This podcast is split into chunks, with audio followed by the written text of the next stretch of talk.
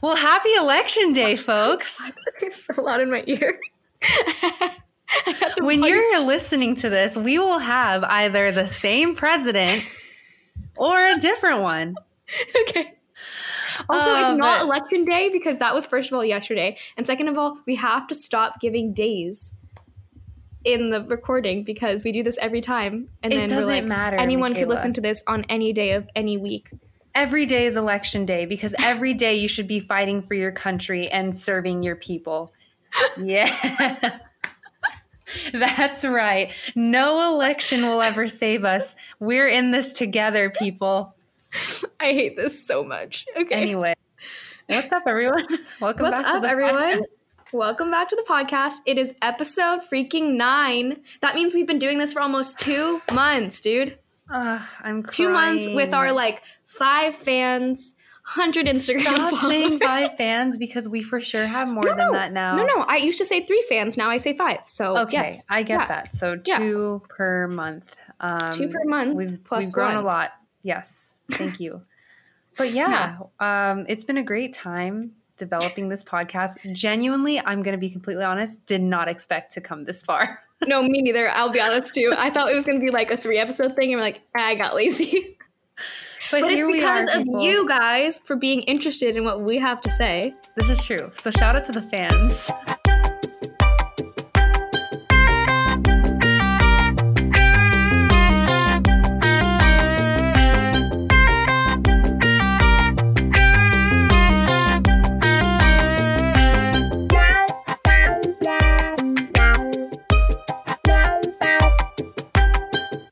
is episode nine of Unfiltered. Welcome back. We have a what? We have a very exciting guest on the podcast with us today, who we will be introducing after we do our question for queens. Yes. Um, it is guest number three, which is super exciting for us. So Yes. if y'all want to be on the podcast, hit us up because we're going strong. hmm Okay, so I'll just go over the question then. So, just to refresh everyone's memory, I will reread the question. It's kind of long, but just bear with me. Suppose you are visiting an island with knights who always tell the truth. Tr- truth. the truth. Knaves who always lie and jokers who can do either. You meet three islanders named Ellis, Farron, and Gobi. They all know what the others are a knight, knave, or joker and make the following statements. Ellis says Farron is a joker. Farron says Gobi is a joker. Gobi says Ellis is a joker. If exactly one of them is a joker, how many of them are knights? So the answer for the question is that one of them is a knight. So let's walk through this, okay? Yes, please. say Ellis, say that Ellis is the Joker. Because Gobi claimed that Ellis was the Joker, Gobi must be a knight since he is telling the truth and since there is exactly one Joker. This means that Farron must be a knave since he claimed that Gobi is a Joker, which would be false in this scenario, which means he is lying and is therefore a knave. You can do the same scenario with any of the characters and you get the same answer that only one of them is a knight. How many times do you think you said Ellis, Farron, and Gobi in the past like two minutes? I don't know, but I definitely like those names and I'm writing them down on my cool name list. Please name your child Gobi. No, ima- okay, Gobi is like a dog name, but imagine being called Farron, dude. Is that a girl or a imagine having it's unisex. Imagine being this hot Okay, whatever. there is nothing wrong with calling your child hot because they are a product of you. Okay. Whatever. All right. Topic for debate. Topic for debate. Respect. Let us know what you think. Moving forward.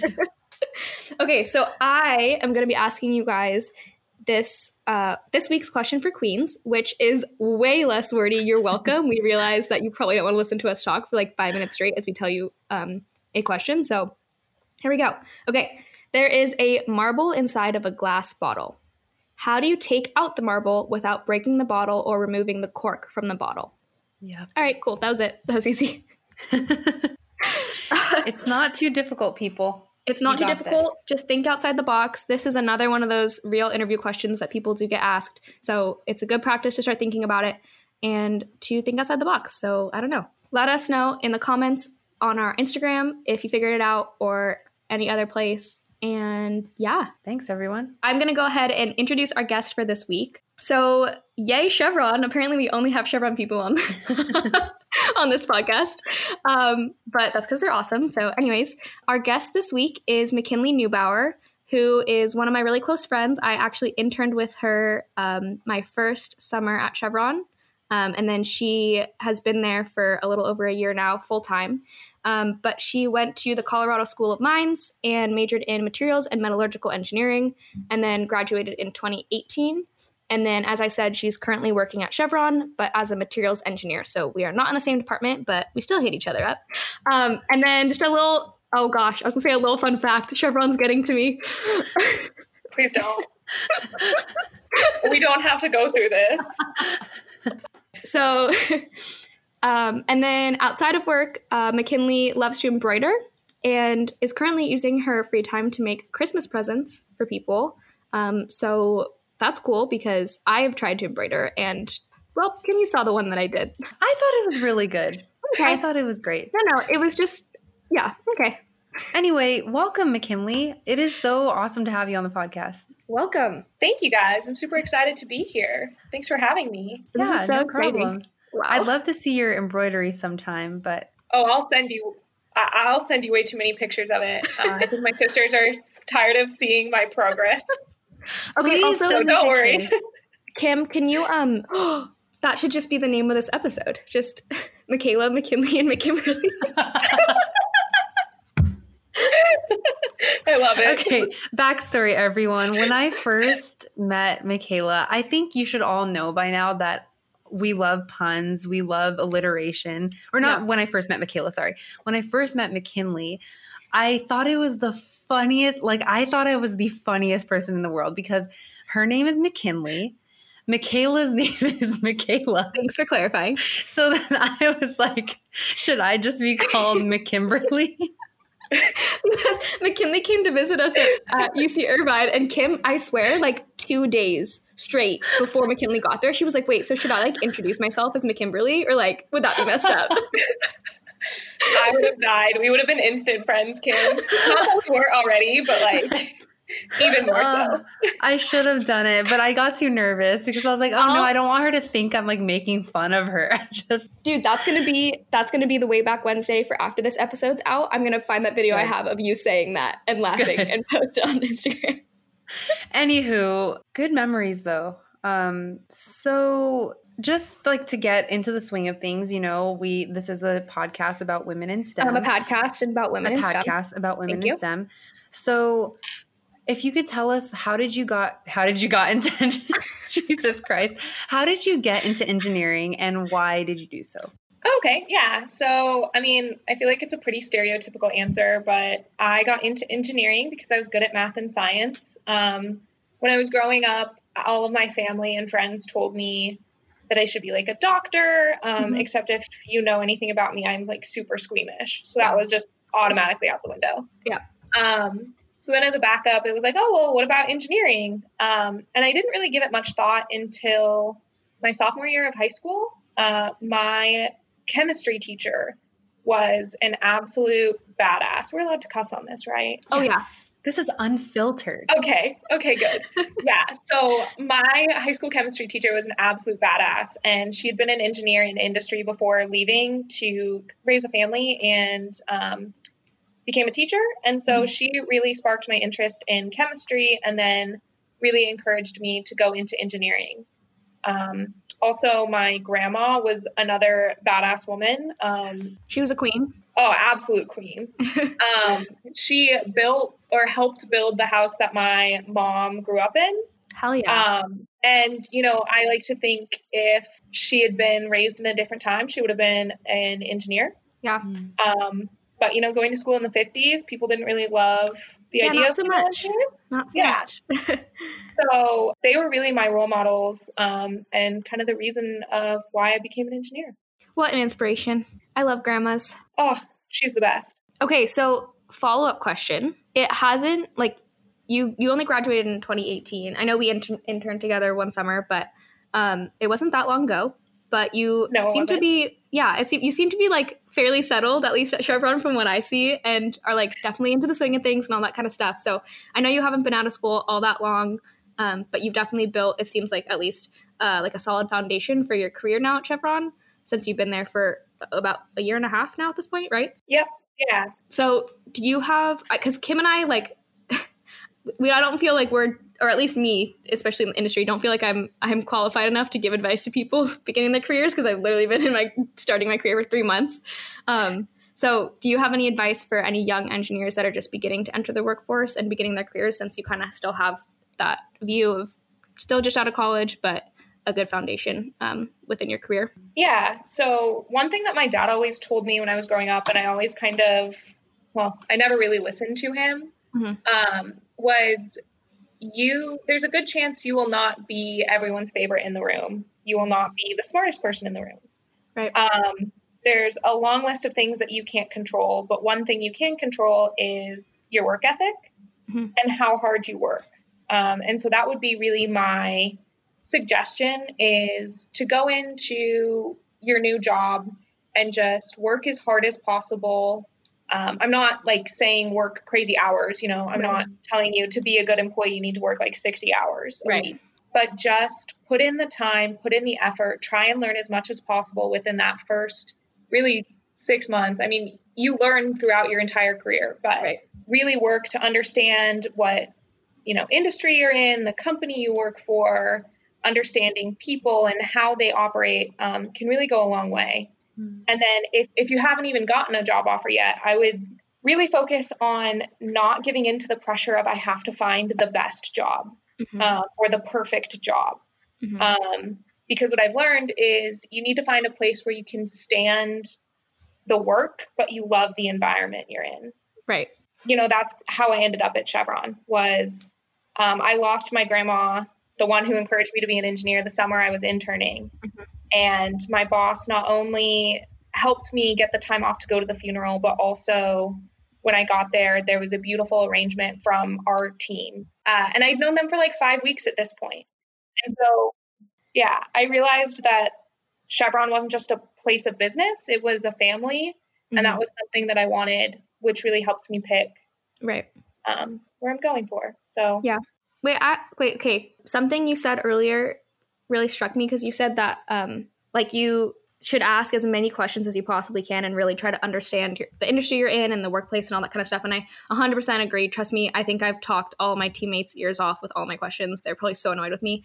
But I think that's like so so important because um, a lot of okay, we were talking about this in another episode, Kim, um, that people often feel like there's a transition when you're coming from high school to college that there's like a rude awakening when you get your first B or your first C if you come from high school to college with like high grades because just you know you have those high expectations but an A in high school is not the same as an A in college you know? And so I think it's similar in the sense that people come in feeling like they have to know all of this stuff and have a certain expectation from themselves for themselves but so often at least from what i've learned in interning and then even just working now that like mostly what you learn in school a lot of times is not actually going to be that applicable in industry so you have so much to learn so like you can't come in thinking you know everything because you have this degree you know um like you you need to ask those questions and i found that like is so true because i think for me what i've what i learned in school was that's been the most applicable is like how to think, like critical thinking, how to interact with people and all that kind of stuff rather than like the actual material,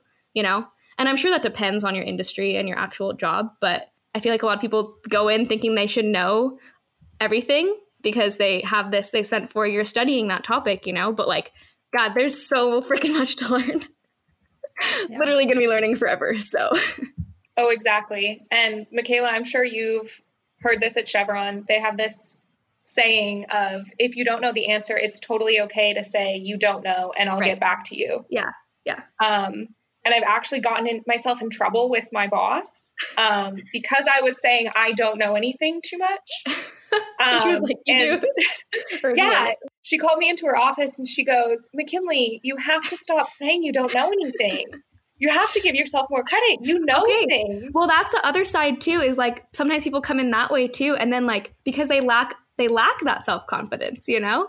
Exactly. Yeah, sometimes you do need you, there's a balance between being being able to find like be vulnerable enough to ask the questions but also having enough self-confidence to not think you know anything, especially as a woman in STEM too because you you have to find that balance because it's really hard because I feel like it's very easy for women to come in feeling very very low confidence because that's just kind of how it feels in the field for us. So And if you come in saying like I don't know everything, if you keep discounting yourself, then you you feel like or you give people a certain view of you and you feel like you don't if you don't meet their expectations of you, then it'll be okay cuz you told you said yourself first like, "Oh, I didn't know it." So Right. you were the first one to say it, so they can't say anything to you cuz you already Right. knew you didn't know it. You know what I mean? and So- it it messes with your own mindset about yourself like if you're if you don't have confidence like you're you know you're not going to be able to fix that you that that's how you view yourself and other people are obviously going to view you like that too if you're viewing yourself like that god it's such a cycle so it's Yeah. interesting that you bring that up but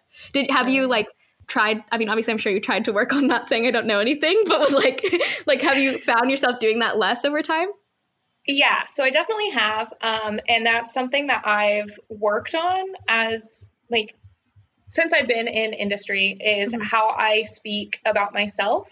Mhm. Um, because again, just as you guys were saying, like the way you speak about yourself, the things you say give people a perception right of who you are. Um, and so another thing I used to say all the time was, "Oh, I just have a, a dumb question." right or this is going to be a really stupid question. And I realized that the more I said that, the more I believed I was stupid, Mm, and the more I gave off that I don't know anything. right So I've moved on to saying things like, oh, hey, I have this really quick question, or can you clarify this for me? Mhm. Mhm. Um, and I found that it does change how I feel about myself. Yeah. Right. So, moral of the story queens don't apologize, and queens also don't say that they have stupid questions and that they don't know anything. So, 100%. I'm going to get that. That's going to be my next tattoo.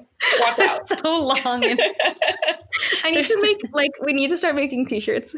Yes, I agree. No, but seriously, I think that those are really great pieces of advice because the way you talk about yourself greatly affects your mood and people should be more aware of that. So thank you for bringing that up. Um, you mentioned that it's really important to, when you're looking for a job, not finding the best job, but Mm. finding a place that you enjoy working. And I know that you work in indu- industry, but that kind of translates into academia too because I'm like not searching for a job, but I'm searching for an advisor. And it kind of feels like a job hunt because I have to Mhm. network and talk to all these professors. And I came into grad school thinking I need to find the perfect research opportunity for me. Like, I need to find where I can freaking make any or an amazing clean energy source that will save the planet and we won't die from climate change. But I'm realizing that that is definitely not going to happen because there are so many things you have to consider. Um, the professor's funding, are they taking students? Is their Mm. group even chill? All of these things. So, the professor that I'm now leaning towards is in a f- uh, research field that I'm interested in. It's material science engineering, but it's nothing to do with clean energy. So, that's where science? it's like, yeah, yeah, yeah, I know material science but that's where it's kind of tough because you know you kind of have to like trade but also i really like the people in his group they seem awesome so i'm kind of at this point where i have to choose one over the other Knowing you too, Kim, um, you're also like a super social person. So, having like a good group of people too, especially if like you have to be social with them and you like being social. So, exactly that's like really important. But also, McKinley, you're also a very social person, at least from what I know. I don't know. We haven't talked about because I'm like I, I consider am. myself an introverted extrovert. This is off topic now, but Mm. I don't know if you would it's fine. consider yourself an extrovert. but you seem like a very social person from what I know of you. yeah. But have you like there's a there's that stereotype often that um, engineers are very antisocial. Have you like ever encountered that, and have people ever made comments about about that since you're kind of the opposite, or like have you ever found a way to like combat against that stereotype? I guess So, I mean, this is going to be a bad answer, but I, there are no bad answers. my Queens don't have bad ansurs. you're right, we don't. I'm sorry. Uh, I'm not sorry. Um, anyways, uh, this queen will continue. Um, so that's kind of my personality. I am super outgoing, super bubbly. I like to say good morning, and I'm I'm the person that walks down the hallway and just smiles, and that's who I am. yeah. Um, I think the way that I've broken that stereotype the most is people ask me what I do, and they're surprised when I tell them I'm an engineer. Um, Mm-hmm. So I think just being who I am has started to break down that stereotype. Mhm. Um, but I also think that that stereotype is kind of garbage. I agree. Like I with think you. that's an, I think that's an outdated stereotype. yeah. Um, I think the media's portrayal of what an engineer should be is like rooted based a lot on like Big Bang Theory for a great example. Right. Like Sheldon Cooper. yeah. How many Sheldon Coopers do you know? I know like maybe two. And Yeah. Right. you know, I think engineers are a lot more like regular people Yeah. than you know we get credit for. Yeah. Yeah, people are like I don't know, I feel like there's such a stereotype about being antisocial and about like just not being able to communicate things well, which is so interesting to me because literally 95% of engineering is communication and you cannot thrive as an engineer without being able to communicate well. So clearly wherever that comes from, people just don't understand that that literally is most of your job because it's such an important part. Um so like I yeah, I agree. I think the media definitely portrays that a lot and then people have that perspective. And I I mean I do agree. I definitely have met antisocial people through like that are engineers, but I think I agree. I think it's way outdated in that it's it's not very fair for people to assume that because you have to be a good communicator to be an engineer. So um, I think the issue is that um, a lot of people expect people in politics or whoever's communicating to be Mm. very eloquent and have all this fluff to their language, whereas Right. engineers are trained to be concise. So Right. people don't like this concise or this like these concise conversations because it makes them feel like maybe the person doesn't know enough or they're Mm. not communicating properly but i'm communicating in the most effective way possible True. you're just not used to it you're not used to the bluntness yeah, exactly the fastest way to to the end of the conversation. exactly so i don't know I, I i think that's that contributes to that Yeah. um and it's tough but I, I like what you said mckinley that you're just trying to be yourself i mean that's what this whole podcast is about right just us trying to be our in, unfiltered selves Unfiltered. in this society where people tend to put boxes on other people and they have this Yes. whole idea formed. And that's why I would like to see some sort of show where the lead is some female or some minority who's an engineer, but they're the most social person we've ever seen. And they're Yeah. also an actress and a model and a doctor. Right? like, come on. Hollywood, you have your idea right there. You're not asking It's for very much. It's practically written. It's practically written. It's not asking for very much. Okay, just get on that. No. exactly. Okay, it's possible though, all right? It is I agree. possible. And we're already are making strides with that show we talked about. And Yes. Emily's Wonder Lab. But if I can interject and if I can ask you guys a question Please while we're do. on the topic of stereotypes, um, this was something that I had heard at School of Mines and not trying to speak poorly on them. Um, but have you guys ever heard of RIBS or ratio induced bitch syndrome? no, what is that? I'm so Hey. intrigued. Uh, so I could make a whole podcast on this, so I won't talk on it too long. Um, no, please spend all the time you need.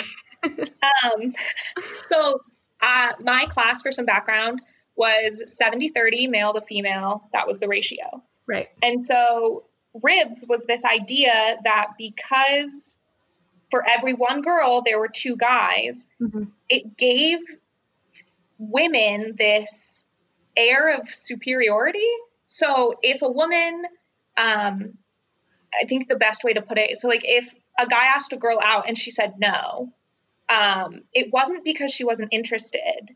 Um, part of it had to do that that she had ribs. That basically because she was the minority, she had adopted this like bitch personality Huh. and thought she was better than she was. Right? Kim's face. Sorry, yeah. Kim's losing it over here. But so that's something that I had to overcome is is how can you be a confident woman, you know, and be able to admit like yes, I'm smart, like yes, I Right. deserve to be here when you have people knocking you down all at the same time telling you that ribs is a thing. So that's something that I've had to work on quite a bit. Uh, so I've never heard of that, but I'm honestly not surprised that people have come up with this term Wait. because one way or another. Go ahead.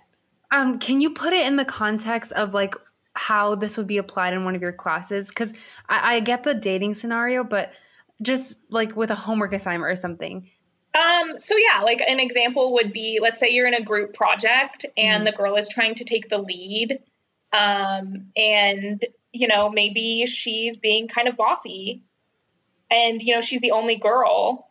They might be like, "Oh, she has ribs." Like or just if you like if your personalities don't match, they might like because you're confident and because you know, you know how you feel about certain things and you're not afraid to voice your opinion, you might be considered having ribs rather because, than being because, a confident woman who's yeah, capable. Exactly. Because people cannot stand the thought of a woman being confident in herself and being smart that they have to put a fucking label on it and have an yeah. explanation for it.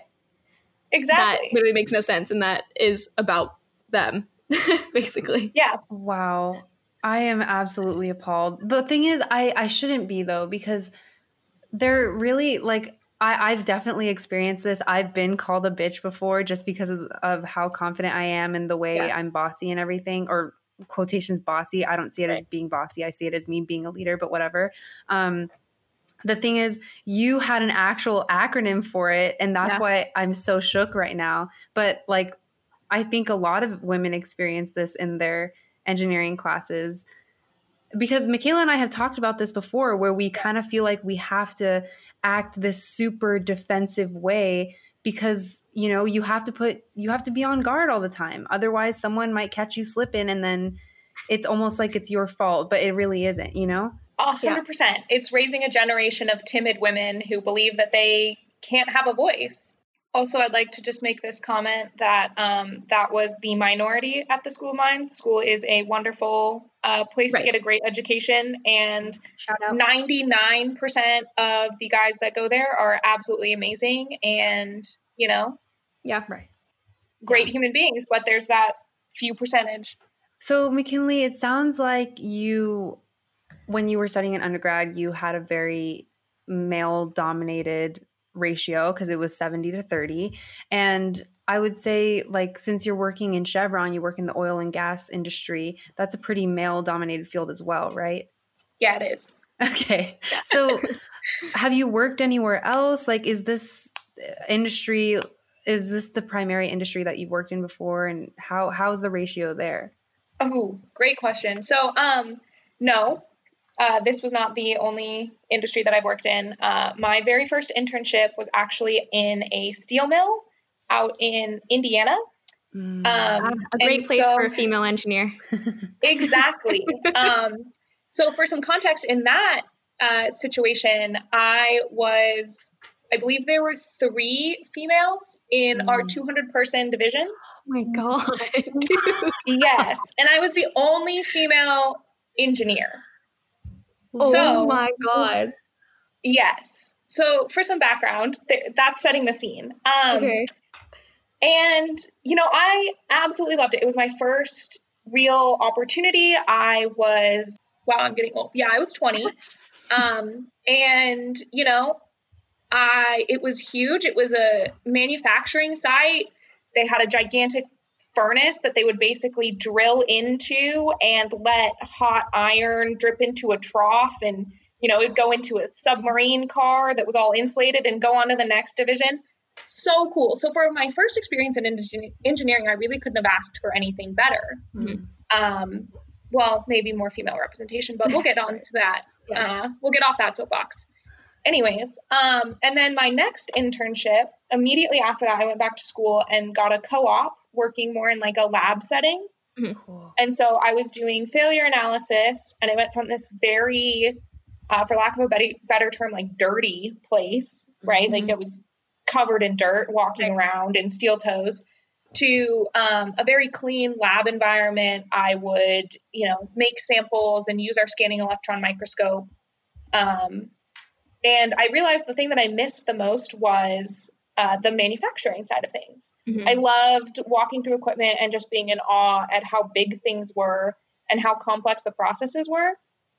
And so I knew I wanted to get back into manufacturing and kind of by luck wandered upon the Chevron booth at our career fair.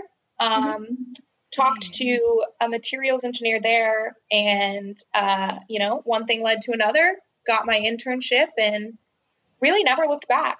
So I didn't plan on being in oil and gas, but I'm enjoying the the experience.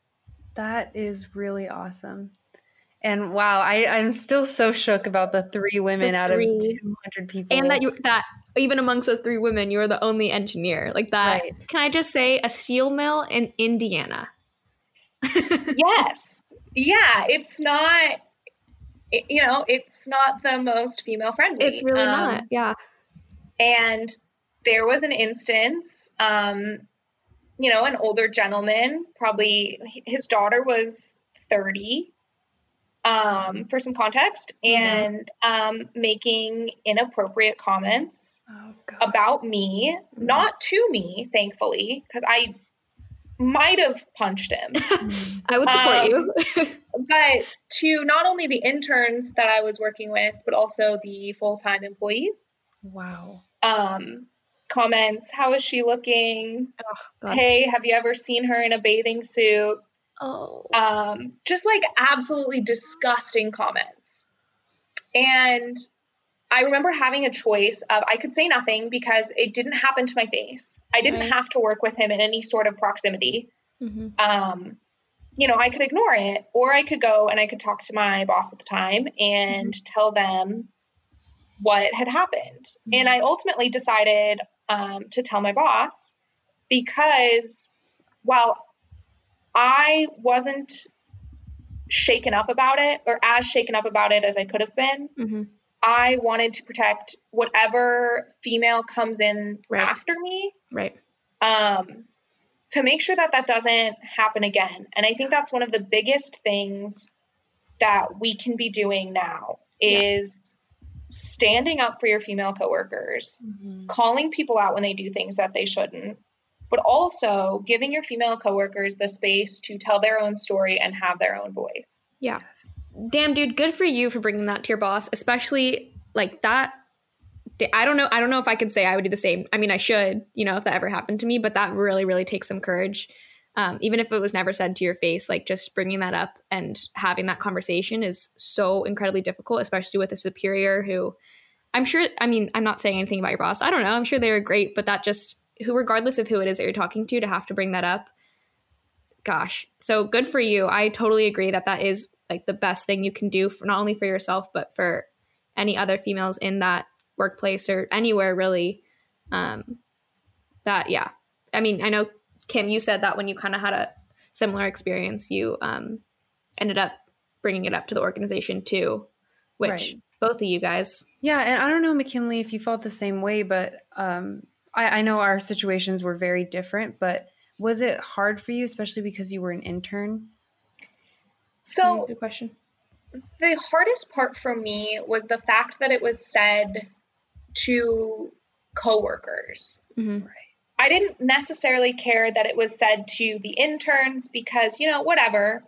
Um, but yeah, basically the hardest part for me was um, that it was said to to full time employees there, Yeah. um, and that they would have a say in what happened to me the next summer. You know, they had a say Right. in will she Mhm. come back, and I didn't want them to wonder what had she done to bring that up because I didn't know them well enough to know if they would have taken my side completely, Right.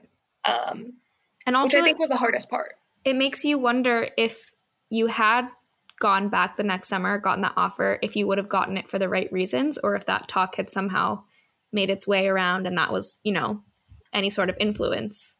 Yeah, exactly. So, yeah, God, I'm so sorry that happened to you. And I hate that that's such a common theme. Like, I've talked to so many women in the field that have some sort of similar experience.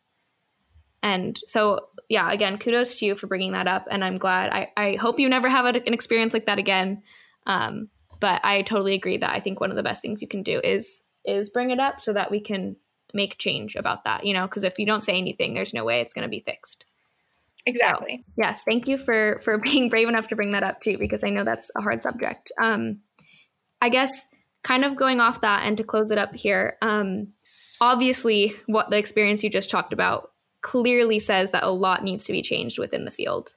But is there anything in particular that you think um, could be a first step towards when it comes to women empowerment and just general minority representation within engineering and within STEM? Yeah, so I'm probably the second least qualified person to talk on this because um, I'm not a minority. The first. the um, uh, you know, I am I'm a, a white, Right. straight, blonde female engineer. Yeah. Um, but you know, I really think we need the voice of the majority. We need the support of the men in industry currently. Yeah. Yes. And we need them to advocate in ways that are actually beneficial and not ways that they think they're helping. Yes. They need to be able to have that conversation with their female coworkers and really understand what the female and the minority populations need from them to be empowered. hmm Um, and then, you know, it's great because the three of us right here and, you know, everyone currently in industry, we are, you know, what the kids growing up look to. Like, we are the role models. We are setting the stage for the kids that come behind us. And, you know, the, the one thing that I can hope is that we pave the way and we give more women, more people of color, more members of the LGBTQA. I think I'm missing a plus. Anyways, Plus, yeah. um, more role models of people that they can look up to and people that they can envision themselves as growing Right. up and in the future. Right. Yeah. I totally agree with that. And I and and off of that too, there's so much room for improvement. Like it's crazy and growth and all of that kind of stuff. But it is interesting to look back at what how things used to be. And like even just talking to my mom from her generation, like, you know, she's a computer scientist and just stuff that she went through just 20 years ago, you know, like we have come a long way, which is amazing to see. And so I'm hoping, you know, in the next 20 years we can have even more growth since where where we are today.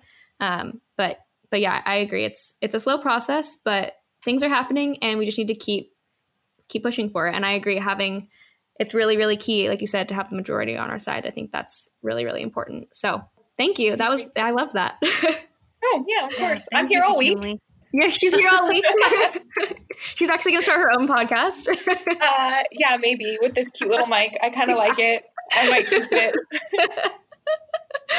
Please do. It can be called filtered, and it's like a It'll come on exactly after your guys' podcast. And it'll just be a rerun, but with like words bleeped out. It'll be great. For the children. I would I would listen to that. Just saying. Oh, okay. Well, good. Um, well, anyways, thank you so much for being here. This I really, really enjoyed this conversation, and I think you brought up a lot of good points. Um, and it was really fun to talk to you. So Of course. Thank you both so much for having me. Yeah, this is awesome. course. Um, any last words of advice or wisdom? Stay in school. Don't do drugs. Um, yeah. Some drugs. Don't do drugs if you have to pass a drug test. How about that? Okay. I can't tell other people what not to do, but Fair enough. All Fair right. enough. that's my piece of wisdom. Okay. Well, Kim, you want to take it away? McKinley, you have to join us in on this, okay? Follow suit. Kim, you want to take it away? Yeah. Okay. Okay. My name's McKimberly, My name's Michaela. My name's McKinley. and this, is Unfiltered. Good job, everyone. Bye, everyone. Thanks Good for night. listening. Have a good night. Good night.